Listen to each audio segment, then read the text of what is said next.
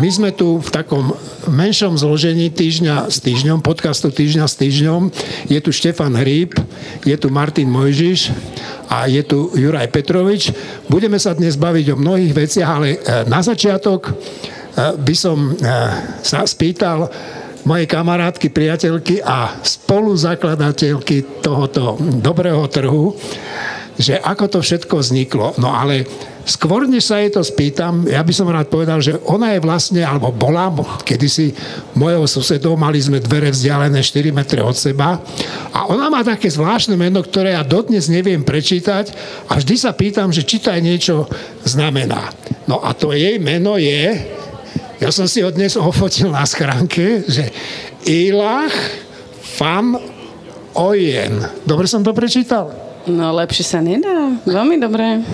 A čo to znamená? Uh, Ojen je nejaká malá riečočka v Holandsku. Veľmi malá rieka. A takže ty nie si Slovenka. Nie, ja som Holand- americká holandianka. Čiže tomu už fakt nerozumiem. Americká holandianka, ktorá prišla uh, do Bratislavy založiť s kým?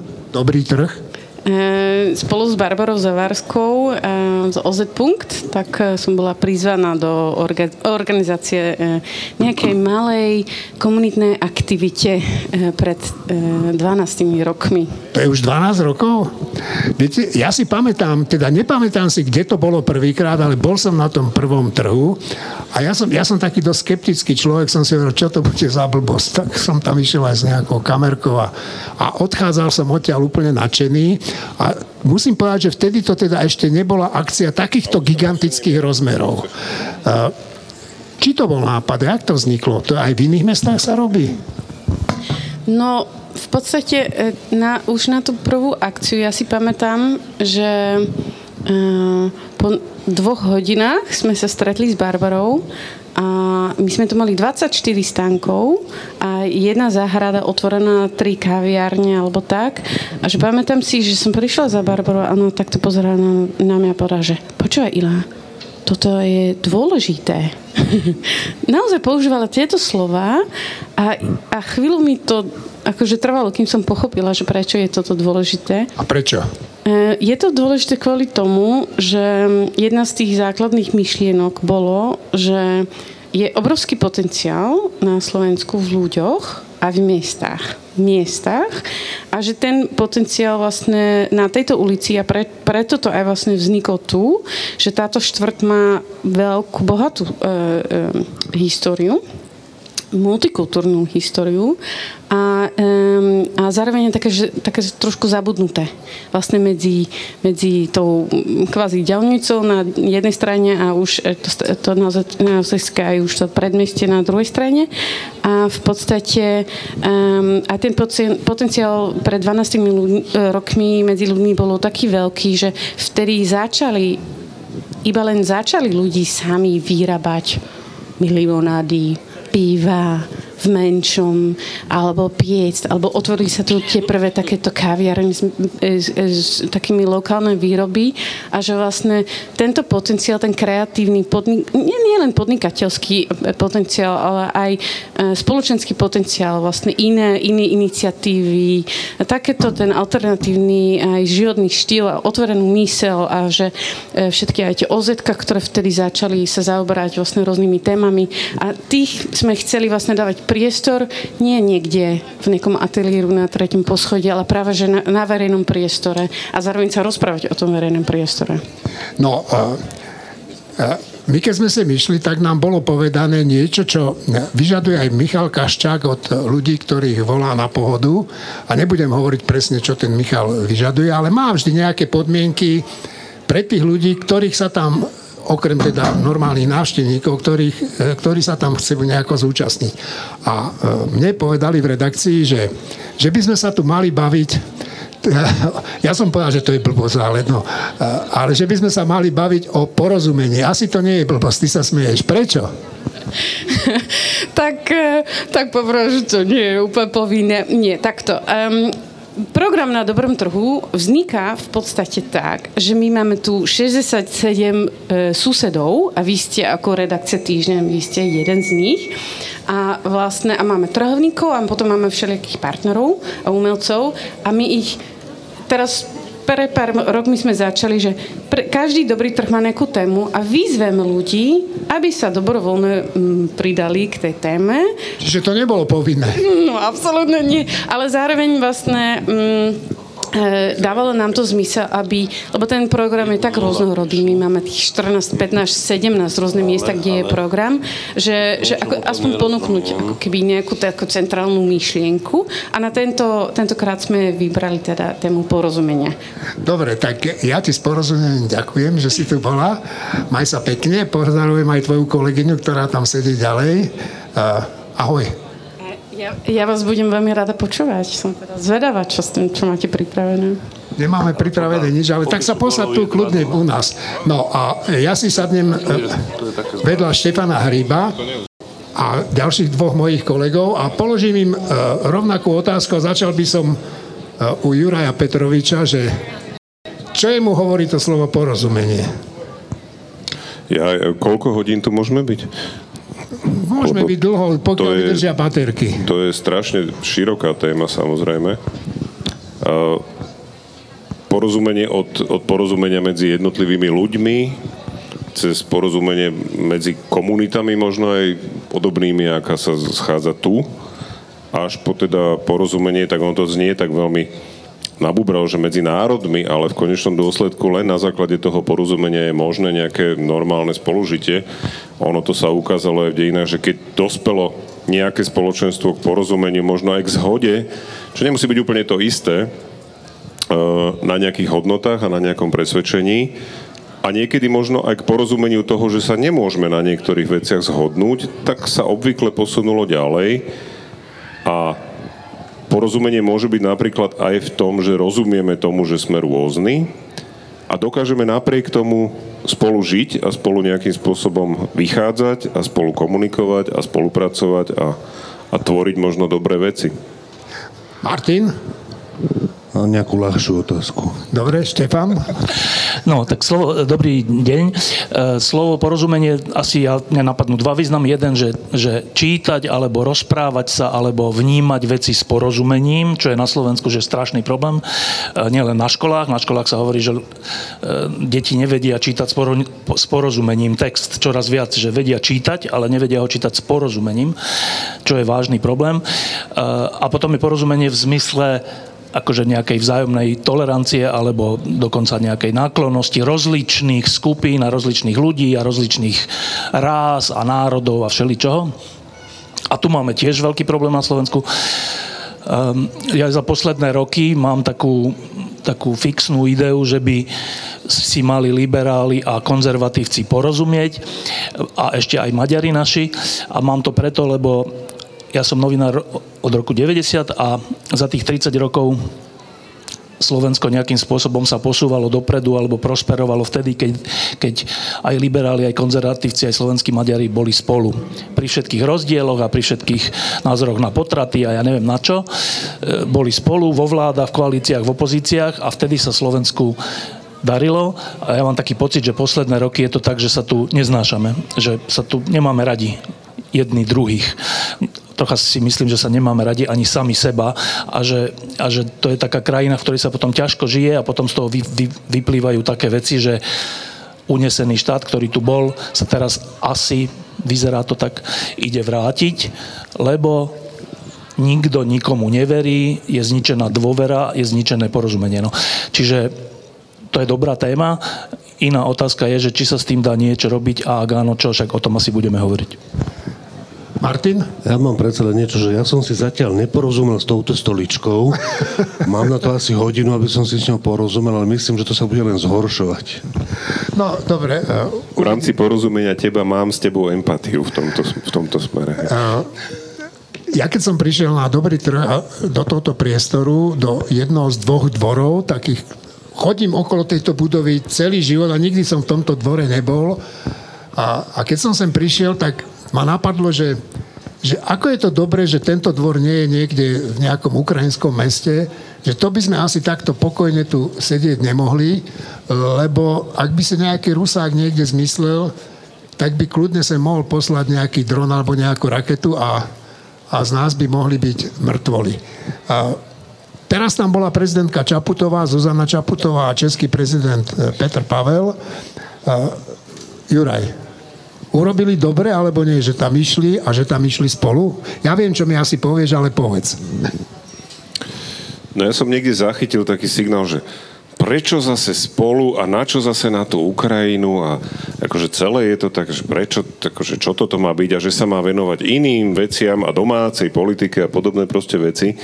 Uh, ja si myslím, že nie je dôležité v tomto až tak veľmi, čo si myslíme my o tom, že Zuzana Čaputová s Petrom Pavlom prišli na Ukrajinu. Ja si myslím, že je oveľa dôležitejšie, čo si o to myslia tých Ukrajinci, ktorých prišli navštíviť a ten prezident Zelenský, ktorého prišli navštíviť, pretože to je opäť raz vyjadrenie jasnej podpory ukrajinskej veci a tých vyjadrení nikdy nebude dosť alebo že priveľa to je potrebné neustále robiť, je potrebné tam neustále chodiť a je potrebné tým ľuďom dať neustále pocit, že áno, máte stále našu podporu, stále si myslíme, že vy musíte vyhrať tú vojnu a že ju vyhráte a my sme pripravení urobiť všetko preto, aby ste ju vyhrali. A to sa dá urobiť len takým spôsobom, keď tam prídeš, ukáže, že sa nebojíš tých Putinových rakiet, a postavíš sa tam a povieš, sme s vami. A naozaj sme pripravení na to ako národ? Ako štát? To sú dve rozdielne otázky.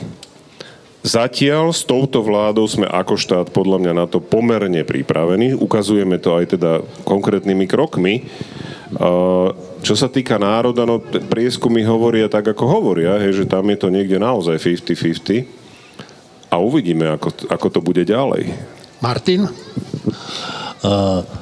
K tomu, že prezidenti Česká a Slovenska tam idú spolu a ja, ktorý cítim Československo a do, do smrti budem cítiť, že to je moja vlast, alebo to je tá krajina, z ktorej, ku ktorej patrím, tak mne je to úplne uh, sympatické. Že, a dokonca nie, že sympatické, že, to mi, že mi to príde úplne prirodzené, že tak to má Samozrejme. byť. A na druhej strane, keby tam išiel, išiel jeden z nich alebo druhý z nich s prezidentom, s ľuďmi z Polska alebo od je to mi to prípada, že keď tam tí štátnici chodia viacerí z rôznych krajín, že je to lepší symbol, silnejší, ako keby tam chodili po jednom.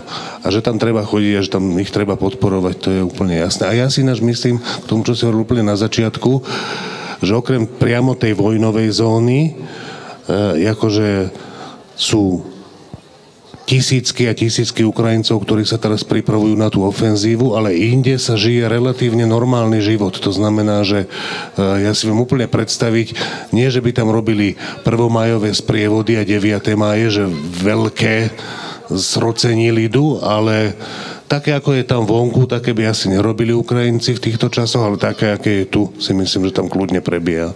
No, ja si myslím, že si správne povedal, že relatívne nemôže sa žiť dobre v krajine, kde ti stále hrozí niečo a kde vidíš, že ti zabíjajú e, ženy, deti, príbuzných. Dobre sa tam nemôže žiť a na druhej strane je úplná nutnosť podľa mňa aj pre tú krajinu, aj pre tú obrany schopnosť tej krajiny, aj pre vedenie boja, aby tam, kde život môže byť relatívne normálny, bol najnormálnejší, ako sa len dá.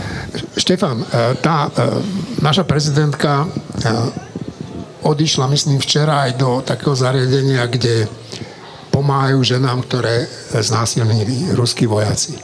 A však nemusíš o tom hovoriť, asi ani nebudeš, ale, ale to je asi dobre, že máme takú prezidentku, nie? Áno, a to súvisí zase s tým porozumením, že my si tu nevieme uvedomiť, že keď je niekto z iného tábora, názorového alebo nejakého, že to neznamená, že je nepriateľ alebo že je na zlej strane. Naopak, že tak on má taký názor, ja mám taký názor, ale potom sa pozerám, že čo on robí. Tak veľa zo slovenských konzervatívne zmýšľajúcich ľudí nemá rado Zuzanu Čaputovú, lebo hovoria o nej, že je progresívna. Čo to znamená, to už nehovoria. E, a teda vôbec sa to nehodnotí podľa skutkov, alebo podľa správania, alebo podľa toho, čo ten, ktorý človek robí, nerobí, e, ako sa k niečomu vyjadruje. E, to samo o sebe, že, že prezidentkou Slovenska je Zuzana Čaputová, je asi náš najlepší vývozný artikel, čo vôbec máme dnes. Neviem, čo máme lepšieho. Čiže to je jedna dôležitá vec. A druhá dôležitá vec je, že v tejto chvíli mať hlavu štátu a veliteľa ozbrojených síl hlavného, ktorý rozumie tomu, čo sa deje na Ukrajine, je podľa mňa úplne dôležité. A to súvisí zase s tým porozumením, že my keď sa tu rozprávame o vojne na Ukrajine, v telke alebo na nejakých tlačových konferenciách alebo tak, podľa mňa úplne bez porozumenia sa o tom rozprávame. Že úplne bez porozumenia. Že čo sa tam vlastne deje. No, že veľký štát, silnejší, napadol slabší, menší štát. Toto sa deje. A chce si zobrať kus jeho územia, pôvodne si chcel zobrať celé to územie vrátane Kieva. Dobre, tak keď toto vidíme, keby sme toto, to, túto elementárnu vec aspoň chápali, túto elementárnu vec, že veľký nespravodlivo napadne malého a chce ho zabrať, menšieho a chce ho zabrať, tak úplne ináč by sme sa o tom rozprávali. My sa tu rozprávame o tom, že nechceme vojnu. Však jasné, že nechceme vojnu. Kto chce vojnu? Ale keď veľký napadne menšieho, slabšieho, tak čo, čo máme hovoriť, že no nevadí, tak hlavne tam nič neposielajme, nech to rýchlo skončí. Ako by to rýchlo skončilo, keby sme tam nič neposielali? Takže ten veľký by to celé zabral. To je, akože to je mier? To nie je mier. To je, že okupácia. A najlepšie na tom je, že my sme to zažili tu po 68. a napriek tomu to riešime tak, ako keby, že tí, ktorí chcú pomáhať Ukrajine, tí sú vlastne nejakí čudní, lebo sú, sú akože jednak proti Rusku a jednak sú za vojnu. A to tak vôbec nie je. Tí ktorí, tí, ktorí chcú pomáhať Ukrajine, sú za to, aby veľký nemohol ukradnúť menšiemu čokoľvek, vrátane územia. My sme mali, však to je, to je také neporozumenie, že my sme malý štát, tak v našom najväčšom záujme existenčnom je, aby sme žili vo svete, v ktorom veľký nemôže ukradnúť menšiemu územie alebo celú krajinu. O to sa dnes hrá na Ukrajine. V tomto zmysle je to o nás. Niektorí ľudia to nechcú počúvať, že, že to není naša vojna, čo sa do toho staráme akože čo sa do toho staráme, keď tam Rusko vyhrá a dohodne sa s Čínou, že takto bude fungovať svet, že veľkí budú si brať malých, tak sa to týka nás. Úplne, že nás si zoberú. Neviem, či, si, či ste si všimli, ale čínsky veľvyslanec, myslím v Paríži, povedal takú vec, že a čo tie pobalské krajiny a tie ďalšie bývalé sovietské krajiny, že čo tie vykrikujú, však tie vôbec nemajú právo na existenciu, oni nemajú právnu subjektivitu. Toto povie e, veľvyslanec jednej z veľkých, jedného z veľkých štátov, miliardového štátu. Toto je pre predstava týchto veľkých o nás malých, že čo vy tam vykrikujete, čo, čo vy si vôbec prečo vy vôbec existujete? Keď my chceme, tak vás zaberieme a bude znova staré, dobré komunistické Rusko a Čína. No a, a keďže toto my tu nechápeme, úplne, že s neporozumením sa o tom rozprávame, tak si myslím, že hazardujeme my na Slovensku špeciálne hazardujeme so svojou slobodou a samotnou existenciou. Martin? Ešte k tej Zuzane Čaputovej a k tomu, čo sa pýtal úplne na začiatku, že ona nielen, že bola v tom centre pre také ženy, ale potom, teda aspoň čo som sa ja z našich novín dočítal, tak ona povedala, že rozprávala som sa so ženou, ktorá, a teraz som to len čítal, ale viem si predstaviť ten typickej Zuzany Čaputovej pokojný, nepatetický prejav, kde popísala v jednej vete, čo sa tej žene stalo a ja, ja sa neodvážim to opakovať, lebo by som sa rozplakal tu. A ona to povie, že uh, Zuzana Čaputová je podľa mňa dobrá prezidentka, zďaleka nie so všetkým s ňou súhlasím, ale teda vie niekedy povedať veci presne v tej chvíli, tie veci, nech sú akokoľvek strašné, ktoré je treba povedať. Mala by kandidovať? Uh, určite by mala kandidovať a určite aj uh, aj Andrej Kiska mal kandidovať druhýkrát, akože keď sa bere do úvahy krajina, tak to mali spraviť. Keď sa zoberú do úvahy tí ľudia, tak je to, na ich, je to ich rozhodnutie. Proste, takto, že ja by som bol úplne rád, keby kandidovala a keď sa rozhodne nekandidovať, tak Nebudem jej to vyčítať o nič viac než Kiskovi, ktorému to ale vyčítam dosť. Števo chce reagovať a potom... Áno, a zase to sa týka porozumenia, teraz medziludského porozumenia, že, že e, my máme takú vlastnosť, že keď je nejaký problém, tak, tak jeho riešenie dávame na, na nejakých reprezentantov, že na politikov, alebo na prezidentku, alebo neviem, ako na farárov, alebo neviem, na, na rôznych ľudí. A potom máme taký pocit, že oni sú vlastne povinní tie naše problémy riešiť. Dobre, tak Zuzana Čaputová je 4 roky prezidentkou, teraz začala 5. rok, alebo začne 5. rok. Ja za tých 30 rokov, čo som novinár, som nezažil ani raz, aby nejaký politik, prezident alebo hociaký politik bol v tej politike tak osamotený a tak atakovaný ako, ako Zuzana Čaputová. To je, že strašná vec, čo sa voči nej deje. A teraz si môžeme zobrať jednotlivé výroky od vulgárnych na, na mítingu Smeru až po tupé na všelijakých iných mítingoch, že a teraz predstavte si na chvíľku, že ste v tej situácii, že vy ste akože politik, prezident a teraz v tej vašej krajine aj koalícia, aj v koalícii, aj v opozícii je veľa hlasov, ktoré vás urážajú, neznášajú, klamú o vás a, a všeličo. A teraz čo? Že vy ste stále človek, to nie je tak, že keď sa niekto stane prezident, tak už nie je človek, už nemá pocity, už nemá svoju rodinu, už nemá svoje, svoj, svoje obavy alebo svoje, svoj nárok na šťastie. A keď to prežívate dlho, dlhé roky, takúto osamotenosť, podľa mňa je úplne prirodzené, že si človek položí otázku, že a to ja chcem ďalších 5 rokov toto prežívať, že akože čo, ja, ja chcem zomrieť takto? Že v mene čoho? V mene čoho vlastne? Že v mene toho, že akože pomôžem tej krajine? No dobre, tak však som pomohla, pomohol 5 rokov a teraz ja som povinný ďalších 5 rokov a keď potom skončím, potom som povinný založiť stranu a znova? Alebo čo som, kde, kde sa berie táto povinnosť? Podľa mňa nikto túto povinnosť nemá. Zuzana Čaputová tým, že bola prezidentka, je prezidentka výborná, 4 roky bude 5 rokov. Na vrchovito urobila to, čo mnohí, 90% z nás nikdy neurobí, že zmení svoje súkromie, vymení svoje súkromie za službu krajine. Ona to urobila a, a, a ja, ja osobne vôbec od nej neočakávam v zmysle povinnosti, že by mala pokračovať. Ak bude pokračovať, ja budem rád. Ak nebude pokračovať, budem to úplne chápať a absolútne za to nebudem kritizovať. Naopak, s porozumením napíšem text, že to je fajn a nech má, nech má konečne aspoň trocha príjemný život. No, trošku si už o tomto písal v podobnom duchu. Martin? A, ja so Štefanom úplne súhlasím. Napriek ale, tomu, ale... napriek, nie že ale, napriek tomu súhlasu, pre potreby diskusie poviem toto. Uh, ostrielaní ukrajinskí vojaci sú strašne dôležití, aby boli v tých prvých líniách nie len nováčikovia, a to aj po tom, čo už vrchovato naplnili svoju, svoje úlohy pri obrane Ukrajiny, alebo teraz naplnia pri tom očakávanom útoku. Ja by som povedal, že je to strašné, ale že tak toto je. Tak toto je vo vojne, že vo vojne, aj keď už si si urobil veľa, je tam nejaká rotácia, keď si v prvej línii dlho majú ťa stiahnuť, aby si si oddychol, ale potom sa tí ľudia vracajú späť. Otázka je, či Zuzana Čaputová, tak sa to stalo, že jej možnosti pomôcť tejto krajine sú proste výrazne, výrazne vyššie než z koho, skoro kohokoľvek iného. Takže súhlasia s tebou, Števo, úplne toto hádžem ako rukavicu. Ja ešte k tej, skôr než dám slovo, k tej Zuzane Čaputovej by som rád povedal takú eh, krátku historku, že že kedysi Igor Matovič ma poveril, že aby som išiel za Zuzanou Čaputovou, keď Igor Matovič zakladal Olano, teda keď išiel do volie prvýkrát ako zo stranou z Olano, teda s hnutím, že aby som išiel presvedčiť Zuzanu Čaputovú, ktorá sa vtedy vyprofilovala ako výborná advokátka, výborný človek pri ochrane životného prostredia v Pezinku. Áno, však ona tam riskovala veľa, jej sa vyhrážali, ju chceli uplatiť a ona sa nedala, nakoniec ten spor vyhrala.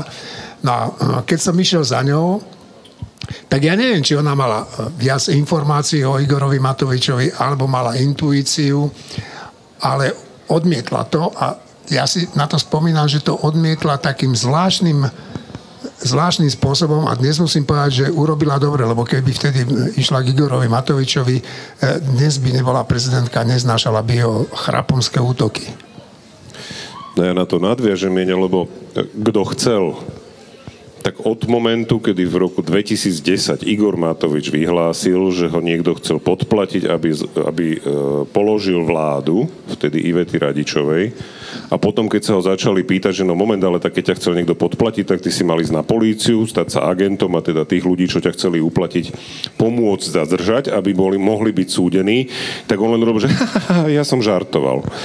No, ak niekto žartuje z pozície poslanca Národnej rady o tom, že ho niekto chce podplatiť za to, aby položil vládu, tak ja myslím, že v tom je povedané úplne všetko o tom človeku a teda nečudujem sa Zuzane Čaputovej, že odmietla tú ponuku a som samozrejme rád, že ju odmietla, ale nijak ma to neprekvapuje. Ale k tomu, že či by mala znovu kandidovať, ja budem veľmi rád, keď bude kandidovať. Keďže... A ju budeš voliť? Ja nerad hovorím verejne o tom, koho budem voliť, ale v tomto prípade asi urobím výnimku, lebo ak bude kandidovať, tak ju budem voliť. Ja som ju volil v druhom kole, aj v minulých voľbách, úplne bez váhania samozrejme. A e, čo som chcel povedať je, že to je presne prekliatie človeka, ktorý na jednej strane má mimoriadne schopnosti, na druhej strane má ale aj mimoriadnú schopnosť porozumenia alebo empatie, keď sa vrátim tej téme, o ktorej sa rozprávame, pretože to, čo povedala o znásilnených ženách na Ukrajine jednoznačne okrem mimo mnohých ďalších vyjadrení hovorí o tom, akú mieru empatia a porozumenia je schopná Zuzana Čaputová mať. A v tom momente, keď si potom zase vystavený tomu, čo mu je vystavená zo strany tu všetkých, ktorí potrebujú si kopnúť, alebo všetkých, ktorí potrebujú hecovať svojich fanúšikov prakticky proti každému, kto nie je za nich, alebo kto ich ohrozuje, či už na, na slobode, lebo páchali rôzne zločiny, alebo na politických nejakých ziskoch, alebo vo voľbách, tak to je presne taká tá dvojsečná zbraň, že na jednej strane ti to pomôže jednak aj vycítiť náladu v spoločnosti, lebo to je tiež dôležité, aby politik dokázal vnímať, to má napríklad aj Igor Matovič, to treba povedať úplne otvorene.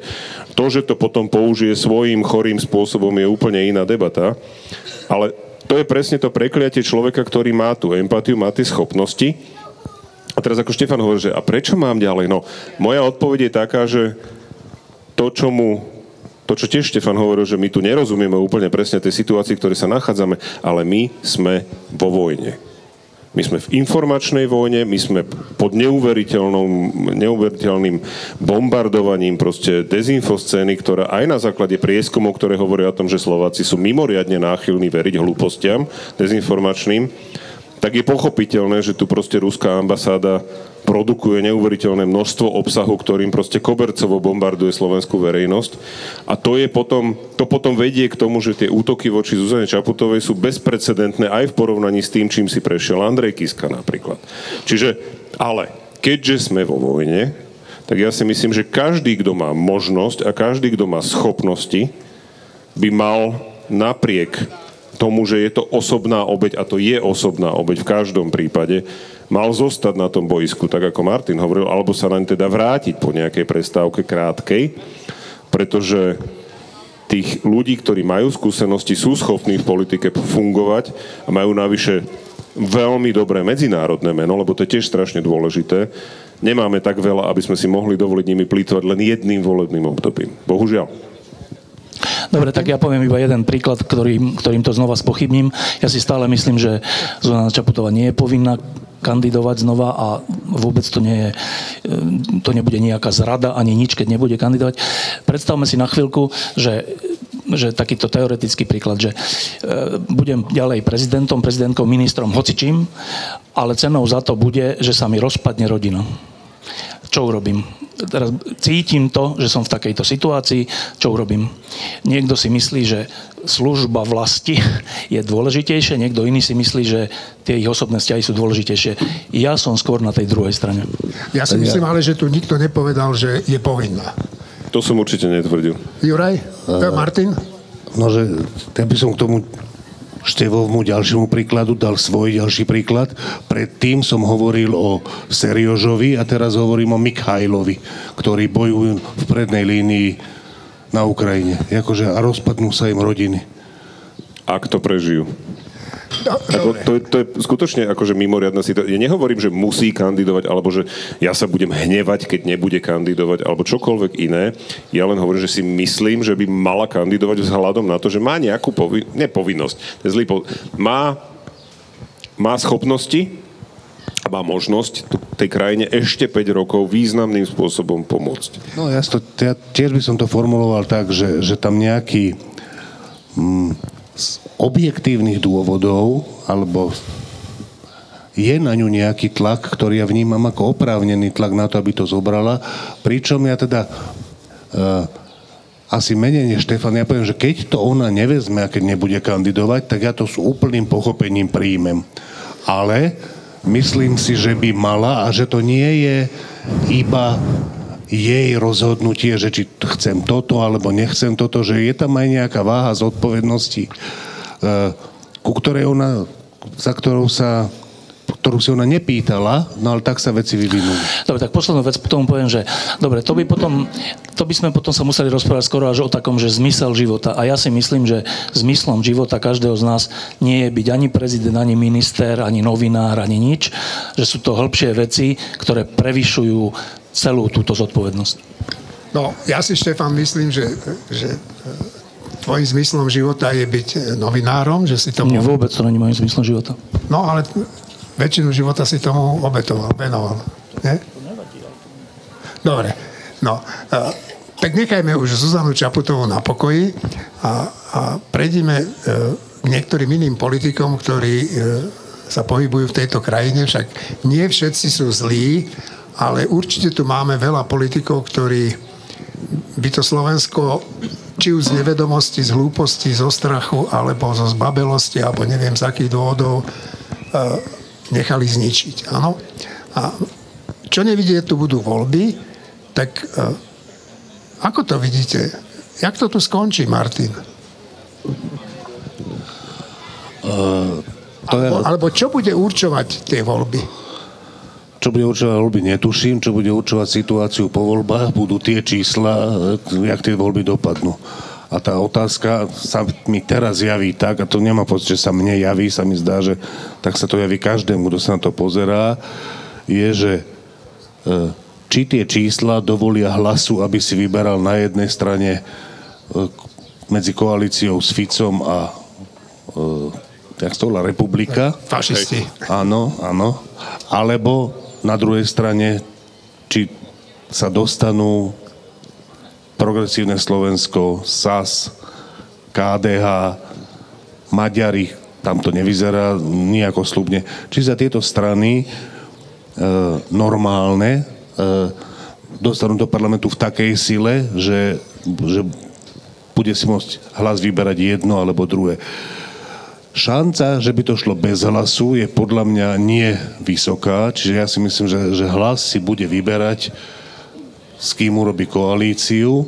Bolo by dobre, keby tie voľby dopadli tak, že pre nich by bolo oveľa výhodnejšie, čo sa tých čísiel týka, robiť koalíciu s normálnymi stranami. Keby mohli tie normálne strany urobiť koalíciu bez hlasu a nie 76 člennú, ale 82 alebo čo, tak bolo by lepšie, keby to išlo bez hlasu.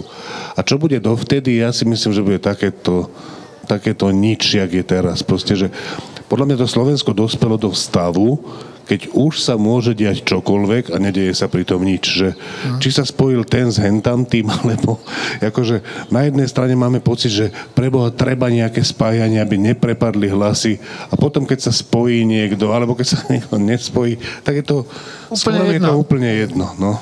Štefán, ty to ako vidíš? No, to zase sa to týka porozumenia.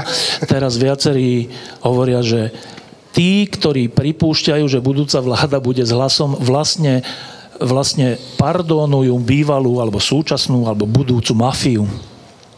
A hovorí to teda Igor Matovič a ďalší ľudia. Tak, e, dobre, tak zase porozumenie, že prečo je to tak, že sa musíme rozprávať o takejto téme? Prečo je to tak, že tri roky po tom, čo ľudia dali ústavnú väčšinu zmene, dnes ľudia nedávajú ani obyčajnú, obyčajnú väčšinu tej zmene. Je to tak preto, lebo, lebo podľa mňa najmä spojenie Igora Matoviča a Borisa Kolára, teda Olano a, a, a Sme rodina, spôsobilo takú nevydanú hrubosť v tejto, tejto spoločnosti a celkové taký gíč alebo takú, taký nevkus, že ľudia to proste odmietli tí istí, ktorí tú zmenu volili. A to nie je chyba tých, ktorí dnes uvažujú, že ako zachrániť aspoň zvyšky demokracie, napríklad s hlasom. To je chyba tých, ktorí túto zmenu nezvládli. No proste to, čo my s tým máme? Um, to, že ja si skoro myslím, že je vylúčené, že sa bude dať zostaviť normálna vláda. Ja si myslím, že je to vylúčené.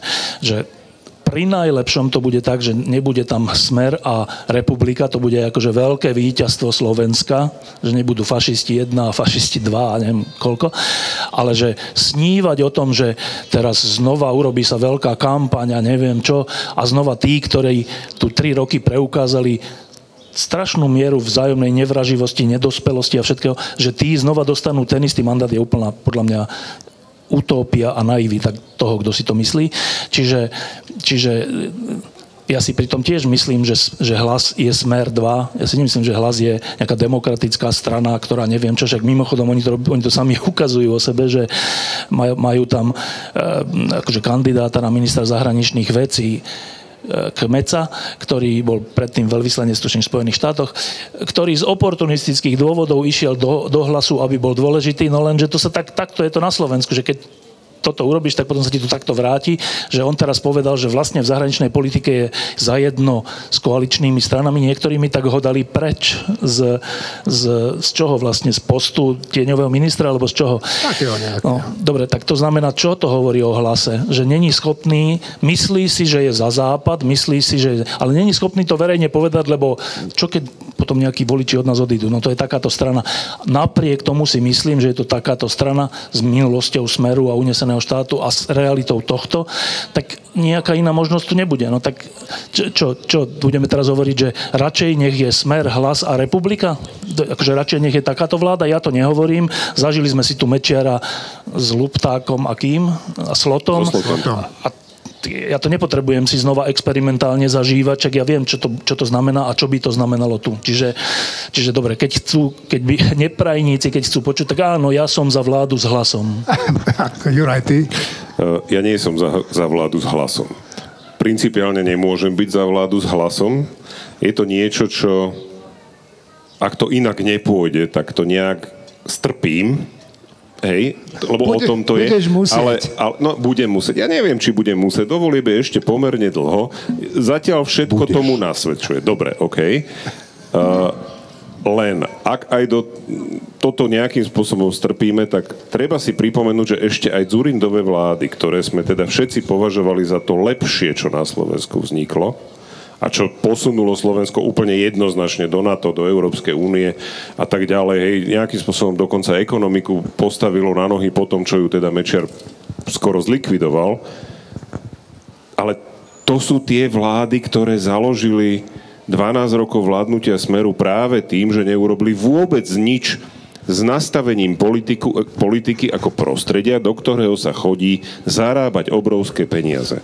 To znamená, že keď, akcept, keď nejakým spôsobom budeme musieť strpieť hlas, je potrebné si potom ale skutočne uvedomiť, že strpíme niekoho, kto, keď nie 12, tak 8 rokov, bol spolupáchateľom Roberta Fica na všetkých svinstvách, ktorých sa Robert Fico dopúšťal. Pretože ak príjmeme premisu, že člen strany, ktorý ešte navyše popredným členom strany, má zodpovedať za to, čo tá strana pácha, tak Peter Pellegrini je úplne zodpovedný za to, čo Smer páchal počas 12 rokov svojho, svo, rokov svojho vládnutia. Ale veď on nemusel vedieť o všetkom. Isté, že nemusel. A to, ale to je práve zase o tom, že keď že v politike straníckej v tomto prípade platí úplne princíp kolektívnej viny, ktorý osobne a v občianskom živote samozrejme platiť vôbec nesmie. Ale v politike jednoducho, to je dokonca princíp, na základe ktorého každý jeden člen nacistickej strany bol istým spôsobom spolu zodpovedný za zločiny všetkých tých, ktorí páchali tie zločiny, bez ohľadu na to, či sám niečo páchal, alebo či o nich vedel.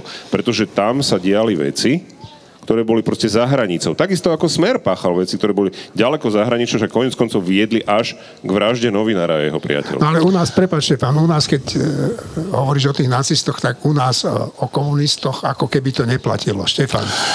To je jeden z problémov Iba našej tomu- spoločnosti. Iba k tomu porozumeniu teraz troška humorne, že ja som zakončil svoje expoze tým, že áno, keď chcete neprajníci, tak kľudne napíšte, že ja som za vládu s hlasom. A ty si, a ty si na to povedal, že ale ja nie som. A ty si nerozumel, čo som ja hovoril? Rozumel. Tak prečo si povedal, že ale ja nie som, ako keby ja som bol? A ja nemôžem sa pokúsiť o humor, ktorý Ale to nevyšiel? nebolo humorné. No však veľmi. dobre, tak to nevyšlo, no. Dobre, Martin? E, Po napadnutí Stalinovho Ruska Hitlerovým Nemeckom okamžite Churchillova Británia uzavrela spojenectvo s štátom masového vraha Stalina, O ktorom to Churchill vedel. ktorom to 100% vedel a ja hovorím, a podľa mňa všetci hovoríme, že chvala pánu Bohu, že uzavrel to spoločenstvo. Aj Spojené štáty, však bez toho by tí Rusi nevyhrali, alebo ne, neubránili sa. Samozrejme, veď áno, ja len hovorím aj to B, že musíme toto si mať stále na pamäti, keď hovoríme o tom, že často nerozumieme veciam, o ktorých hovoríme, a samozrejme nemyslím na štyroch tu, tak toto je podľa mňa jedna z vecí, ktorú veľa ľudí odmieta ja by, vidieť. Ja by som to povedal takto, že tak ako predchádzajúcu súčasť debaty nad nami dvomi si ty vyhral, aj keď to bola tá časť, keď si povedal, že vtedy, keď o Matovičovi už Zuzana Čaputová vedela, čo je zač, už to mal, mohol vedieť Sorry. každý. Uh, podľa, ja, ja, ja to verím takto, že z toho príkladu, ktorý si ty uviedol, ešte by som nerobil také silné závery, ale z toho ďalšieho, keď podrazil maďarské strany pri hlasovaní o dvojitom občianstve, či čo to bolo? áno. Áno. Tak tam, tam už sa To naozaj... už bola posledná uká- kvapka, hej. To bola druhá kvapka. Druhá, a áno, z nebola ďaleka posledná. A z nej, sa, z nej sa dalo teda usúdiť veľa. No. Ja len tvrdím, že keby som, keby bola dneska tá istá situácia, jak bola v tom 2011, tak ja by som robil znova tú istú chybu. Ja, neviem, jak je, ňo. Úplne tomu rozumiem. A- Mám preto porozumenie, aby som teda sa držal. Ja, Ale- počkaj, ty hovoríš o tom, ako sme boli... eh, Na tej kandidátke, Na tej, na tej kandidátke. A- Zle počúvam. A to znamená, že ja si myslím, že tú časť debaty, aj keď nie tým gólom, ktorý si, Nebol si myslel. vyhrať. Viem, že nebol, ale vyhral si ju. Ale to je len príprava k tomu, že chcem povedať, že a túto si prehral.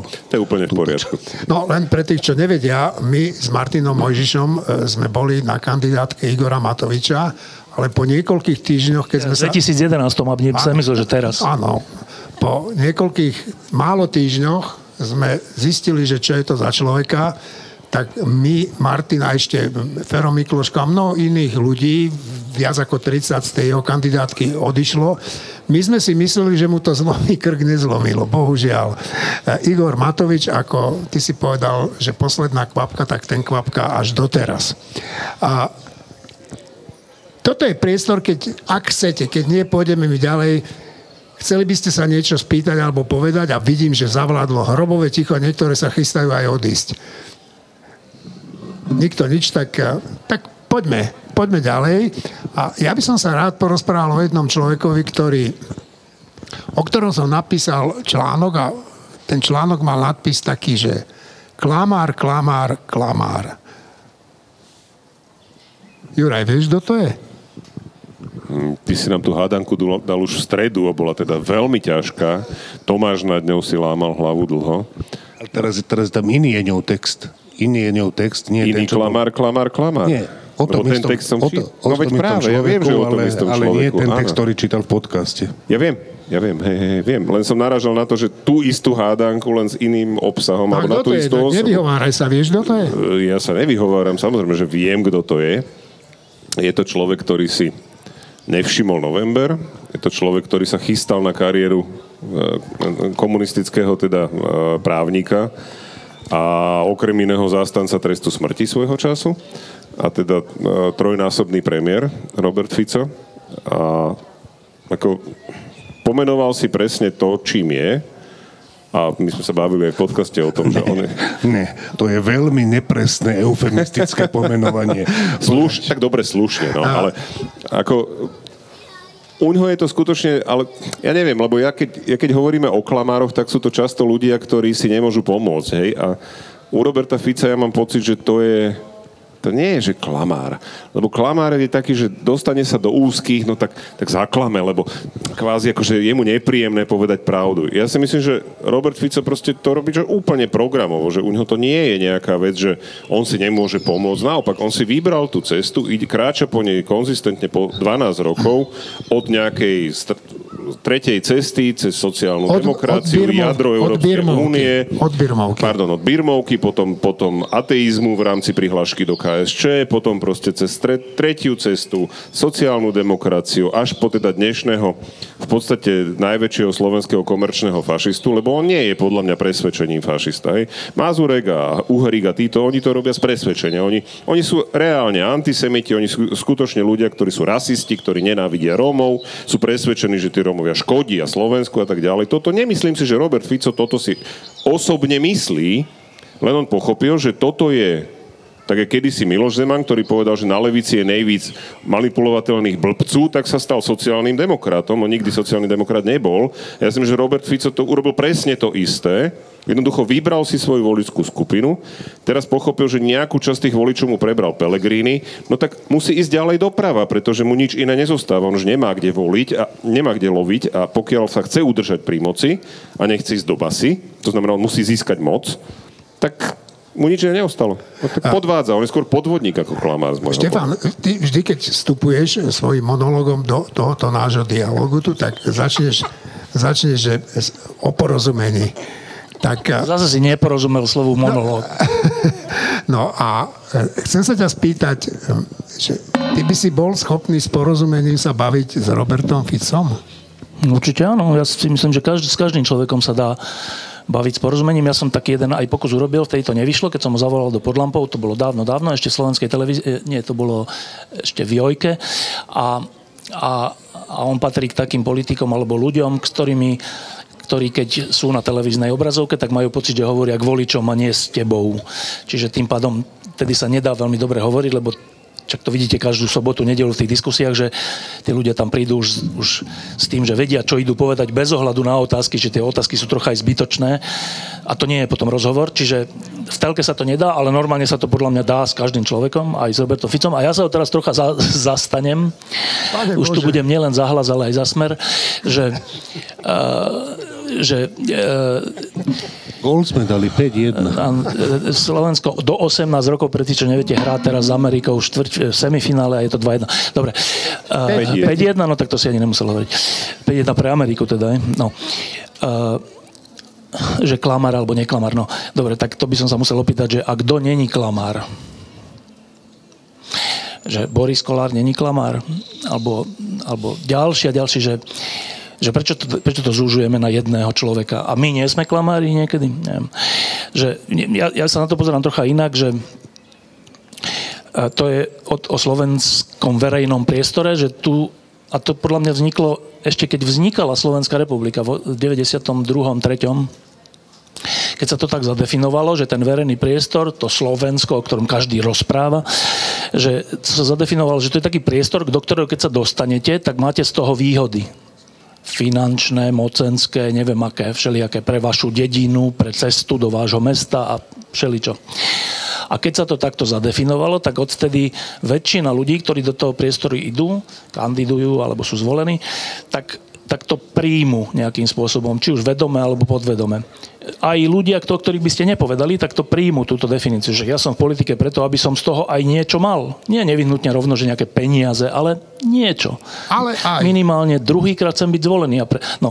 a keď je to takto zadefinované, tak tam nejde o Roberta Fice, tam ide potom o to, že v tom prostredí to má veľkú príťažlivosť takáto vec, že keď sa dostanete do takého prostredia a vidíte, že sa to dá, že, že že môže to byť pre vás výhodné, tak málo ľudí tomu odola. To len konštatujem pozorovaním za tých 30 rokov, že, že to není tak, že oni tam idú, sú klamári a preto, preto potom tomu neodolajú. E, to je nejak tak zadefinované, že tí ľudia, že my všetci na Slovensku tu žijeme tak, že akože zo všetkého chceme niečo mať. Že není, nemáme zmysel pre niečo spoločné. Že Že toto je spoločné a to, to, to ja nemôžem z toho niečo zobrať, alebo, na, alebo musím do toho ja niečo dať. To, to tu skoro nemáme.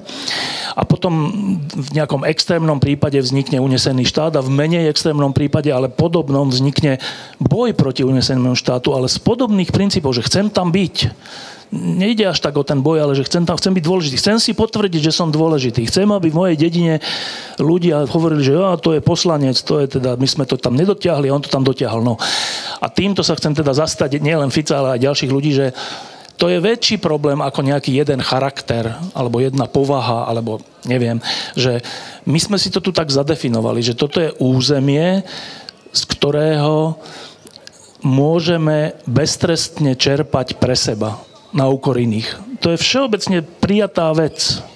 A nie, nie nevyhnutne peniaze, ale aj peniaze, ale aj to, že chcem byť znovu zvolený. Tak potom podrazím svojich partnerov, alebo nepoviem to, čo som mal povedať o tom alebo onom, lebo sa chcem dostať na kandidátku, lebo chcem byť znova zvolený. A, a, a Robert Fico to len veľmi šikovne využíva túto vec, ale ja si myslím, že to není o ňom, že, že to nie je jeho problém. Takto to bolo za Mečiara, takto to bolo do istej miery za Zurindu, o čom už Juraj hovoril, že, že my tu máme chorý verejný priestor v tom, že poskytuje strašné benefity pre ľudí, ktorí sú schopní e, zneužitia moci. A a málo ľudí, aj zvnútra, aj zvonka je proti tomu. Má sa za to, no už len to, že e, ty hovoríš o Zorindovských vládach, že však áno, boli reformy, všetko, ale že málo urobili pro, pre takú väčšiu zmenu, aj čo sa týka korupcie. A napriek tomu my si tu budeme stále až do našich smrtí hovoriť vo verejnosti, že ale však to boli najlepšie vlády, prečo to vlastne spomínaš? Prečo to spomínaš? Však to boli najlepšie vlády, tak čo si ty nejaký extrémista, že chceš akože do dokonalosti, chceš dokonalých politikov. No a to je len odraz toho, že my sme tu akceptovali, že verejný priestor e, je Eldorádom pre tých, ktorí sa don dostanú. A to nie, to nie je chyba Fica. Martin? Uh, to je A. A B je, že všetko je, alebo strašne veľa vecí je otázkou miery a čo sa týka miery, tak Robert Fico dosahuje mieru, ktorá, ktorá je skoro až nemysliteľná, nepredstaviteľná predtým, než to neurobil. To znamená, že uh, mne sa úplne strašne páči na Štefanovi to, čo Štefan má v sebe, ja to v sebe sa snažím objaviť, ale nemám to v sebe, že odpustiť sa dá a má každému. Čiže to mi je sympatické, len potom, potom uh, potom, aby to nevyzeralo, že ten Fico je vlastne len tak zlý, ako, ako väčšina z nás. Na oko. Myslím si, že je horší. Nie na, nie na oko, to nie je o tom. Ja to teda rozumiem tak aj to, čo si ty ešte hovoril, že, to, že Fico je skôr produktom spoločnosti, ako, ako by bol on úplne ako by bol on úplne tvorcom tej nálady, že on teda vyrástol z tých nálad, ktoré v tej spoločnosti nejakým spôsobom už od a to nie je vznikom Slovenska. Áno, Slovensko bolo založené Vladimírom Mečiarom a jeho spolupáchateľmi za účelom jeho rozkradnutia, ale proste ja som to, čo si ty hovoril, ešte pochopil tak, že teda áno, že, že Fico je teda, že je zlý, ale že to nie je... A s tým ja nemôžem súhlasiť, ja si myslím, že on skutočne on je, on je horší ako mnohí ďalší a že tá politika priťahuje tento typ ľudí všeobecne, občas aj iných. Martin by chcel niečo povedať. Povedz. Ja budem potom pokračovať. že nech sa to nestratí. Že ja si myslím, že Robert Fico nie je produkt. Ja si myslím, že Robert Fico by bol mnohoročný premiér Slovenskej republiky alebo Československa, aj keby nebolo 89. Robert Fico je tvorcom Roberta Ficu. Fica, Ale on je produktom mňa. tejto spoločnosti, však jeho nie, niekto predsa zvolil Opaku... do tej funkcie. Dobre, a opakujem, že on by bol podľa mňa premiér aj za komunizmu. No za komunizmu už bez debaty, lebo on bez tých skrupulí, ktoré, ktoré nikdy nemal, tak samozrejme, že by vyliezol ukázal potom, ako sa krásne hovorí, že krvavom a klskom, klskom, klskej tyči tej, tej komunistickej politiky. Môžem, môžem No. no. Čím by bol, to nevieme. Našťastie ten komunizmus padol, na nešťastie bol trojnásobný premiér a doviedol túto krajinu, kam doviedol. A on do významnej miery zmenil charakter Slovenska, Fico. Do významnej miery. Tak ako Churchill zmenil e, zmenil nie charakter, ale zmenil náladu vo Veľkej Británii, Až kým, ho, až kým nezvolili Etliho. Dobre, ale vyhral vojnu, tak Fico svojím spôsobom zmenil to Slovensko k zlému, však čo tu zaviedol, aký to štát bol, hej? Takže on není len nejakou obeťou produkt nejakej spoločenskej atmosféry, podľa mňa. No ja by som to dokončil ešte, čo som chcel povedať teda, lebo uh, ja si myslím, že ten koreň je skutočne hĺbší. A ten koreň dokonca nesiaha len do roku 92-93 vzniku Slovenskej republiky. Ten koreň siaha presne aj do tých 40 rokov komunizmu, kedy to, čo Štefan hovoril, že to spoločné vlastne neexistuje, že zo spoločného si môžeme brať hoci kedy, hej, však koľko domov po slovenských dedinách je postavených z cementu a tehiel, ktoré boli určené na niečo úplne iné, určite nie na výstavbu súkromných domov. Gabčíková, akože, Gabčíková. Whatever. Proste toto je, toto je bohužiaľ vec, ktorú spôsobili, alebo tiež potencovali komunisti, pretože jednoducho tá spoločnosť má nejaké morálne vzorce nastavené a keď ich niekto dlhodobo deštruuje, ako napríklad komunisti, alebo ako Mečiar, alebo ako Fico, tak proste aj tí ľudia si povedal, no keď oni môžu, tak môžeme aj my. To znamená, keď nie sú morálne vzory, ktoré by hovorili, a do toho istým spôsobom patrí aj ten Zurinda, proste keď nie sú morálne vzory, ktoré povedia, že toto sa proste nerobí, a nesmie sa to robiť a tí, ktorí to budú robiť, tak tí budú nejakým spôsobom potrestaní, lebo keď si vezmeme, tak čo sa stalo Mečiarovi? Čo sa stalo Mečiarovským privatizerom? Nič. Čo sa stalo komunistom? Hej? Stále znovu kreslíme hrubé čiary. A proste jednoducho to je jedna, jedna stránka veci. A tá druhá stránka veci je o tom, že áno, my sme tu schopní sa uspokojiť s nejakým priemerom. To je dobré. Jak hovoria bratši Moraváci na, na Morave, to se vokovká. Hej, proste, ja, tá stena je trochu krivá, ale nevadí, to bude, to je v poriadku. Mne strašne vadí, že na Slovensku je veľmi málo ľudí, a to je jedno, či v politike alebo v iných profesiách, ktorí chcú robiť veci najlepšie, ako sa dá. A kým nezačneme toto robiť, kým sa nezačneme snažiť vo väčšej miere robiť veci najlepšie, ako sa dá, to znamená, že nerobiť neustále tie kompromisy, že však to je dobré a to, to, to bude nejak, to sa schová, alebo proste to stačí tak sa nemáme ako posunúť ďalej. Tak stále budeme si voliť politikov, ktorí budú takí, že no je to síce hajzel, ale je menší ako Fico, no tak dobre, no tak musíme to nejak strpiť, lebo inak to nejde. Áno, budeme to musieť strpieť, ale prečo, ako nebudeme z toho šťastní, nikto z nás. Štefan. Iba jedna faktická poznámka, že e, po tom období mečerizmu, keď to boli únosy, vraždy a mafia tu vládla a každá, každá krčma musela platiť výpalné všelijakým mafošom, tak e, keď toto obdobie sa skončilo v 98., tak bohatí ľudia, ktorí počas toho mečerizmu zbohatli a stali sa tzv. oligarchami, si po nejakom čase uvedomili, že s mečerom to už nepôjde, už nebude vyhrávať až tak voľby, tak si potrebovali nájsť niekoho iného, kto, by reprezentoval ich záujmy vo vysokej politike. Zvolili si Roberta Fica a po podľa mňa mu tým ublížili. To som tým chcel povedať. Dobre, a myslím si, že podľa Štefana Hryba... Chceš, chceš dodať? Je, Áno. S takouto formuláciou ja súhlasím, áno. To je dobrá to, formulácia a myslím si, že by sme to mohli ukončiť, ak samozrejme nikto nemá otázku, žiadnu nadávku, žiadnu Uh, nikto sa nehlási, s tým som rátal. A tak jedna pani sa hlási, tak ja idem za ňou. Tak, moment, moment, moment. Ja... Predstavte sa. Ja som Laura Levingrová z Galanty. Stačí takto? No jasne. Super. Tak mňa by zaujímal na, akože váš názor, či sú tu nejaké podľa vás malé alebo veľké kroky, aby sa nejaké zmeny pozitívne stali na Slovensku, lebo ja neviem, akože si to nejak predstaviť. Chlapci, počuli ste? A. Tak, kto chce začať, nech začne.